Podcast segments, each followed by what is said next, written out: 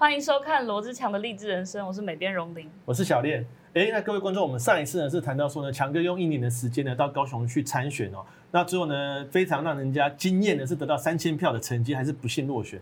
那接下来我们就想要问强哥说，那你落选之后，你去下一步的计划是什么？强哥，如果前一段的那个励志人生，我们谈的就是我的高雄市议员的参选人生的话，那我下一段的人生的一个段落啊，其实就非常戏剧性。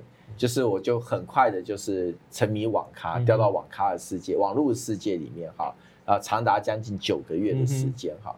那为什么会那么有那么大的一个转折哈？其实是跟败选时候的心情有关哈。那我就是要问龙玲跟小练哈，你觉得呃，外面的人看待我这场选举，会觉得我会赢吗？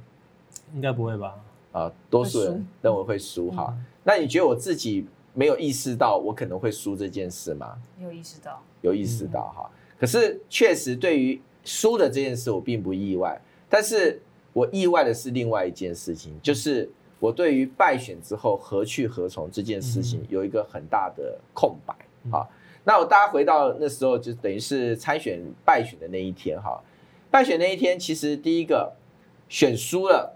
当然，很多人觉得说，呃，安慰我，然后也认为说这场选战我已经是，呃，打得很漂亮，是一个所谓的漂亮的败选哈。但是选完之后，我就要马上面对人生下一个很大的一个关卡，就是我的人生下一步路是什么？你觉得我下一步路是什么？如果我是你，我应该会回去当公务员吧，因为你有那个公务员资格嘛，就重新回去申请。是对，那是选其中一个选项。可是我完全排除这个选项，为什么？因为那时候坦白讲，年轻气盛了。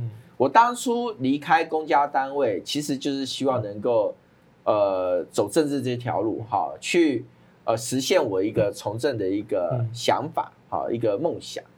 可是对我那时候就觉得说，好，虽然我有公务员资格，但是我如果再回到公家单位，是不是就等于是承认我是失败的？嗯，现在这个心情听起来其实有点。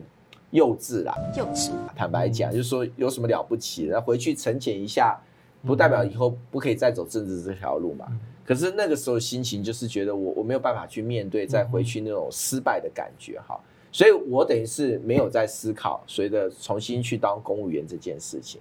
那请问第二条路是什么东西？找工作。找工作对哈，找工作也是一个可能性。可是那个时候觉得说，那他找什么工作？嗯，去哪里找工作？就完全没有头绪。所以我也是一个空白，那还有一个选项其实是什么？就是继续选嘛，对不对？失败一次无所谓，然后有些人失败第一次选举，然后再开始经营蹲点哈，然后深耕四年，然后再经营下一次选举。可这件这个选择啊，会出现两个问题。第一个就是心情，你要知道我在那一年时间我已经挤压我所有的精神跟力气，好。投入在这场选举当中，其实我真的是整个人被掏空了。我我觉得我已经没有任何一点点力气再去面对下一次所谓下一次选举。拜托，还四年呢，那那我这四年怎么办？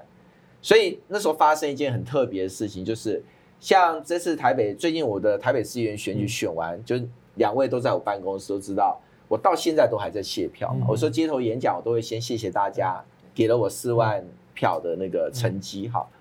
可是你知道我在那次高雄市议员败选之后，我完全没去卸票。对，你以你个性，你应该是会卸票才对。对，我，我第一个想到我要卸票，但最后我没有办法卸票，我没有办法再去面对那个情境。嗯哼，一个很大的问题是说，请问卸票从哪里卸起？我要怎么谢？别人卸票就是宣传车嘛，坐在宣传车，然后就开始到处挥手啊，谢谢大家赐票，不管胜选败选。我选举都没有宣传车，请问难道我要为了谢票去租一台宣传车吗？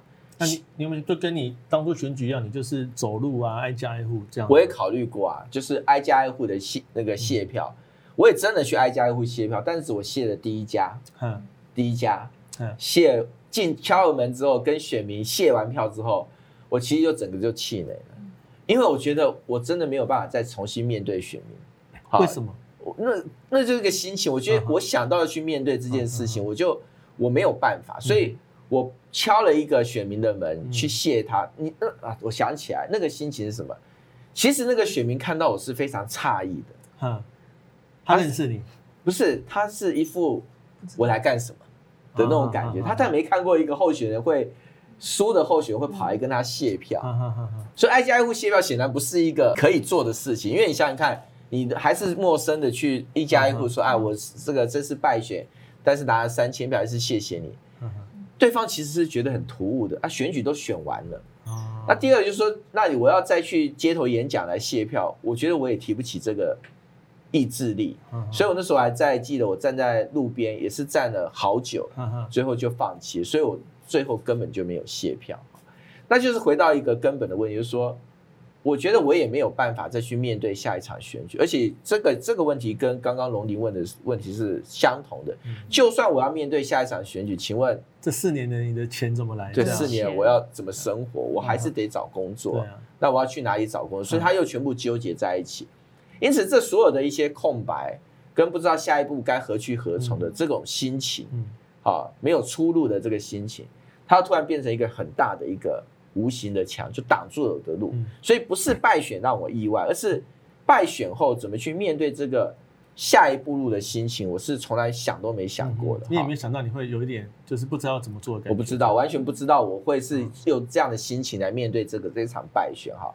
那人就是这样，当你心中有很大的空白的时候哈，那就会有东西填进来。那强哥说呢，当人有缺口的时候，就找个东西来填满。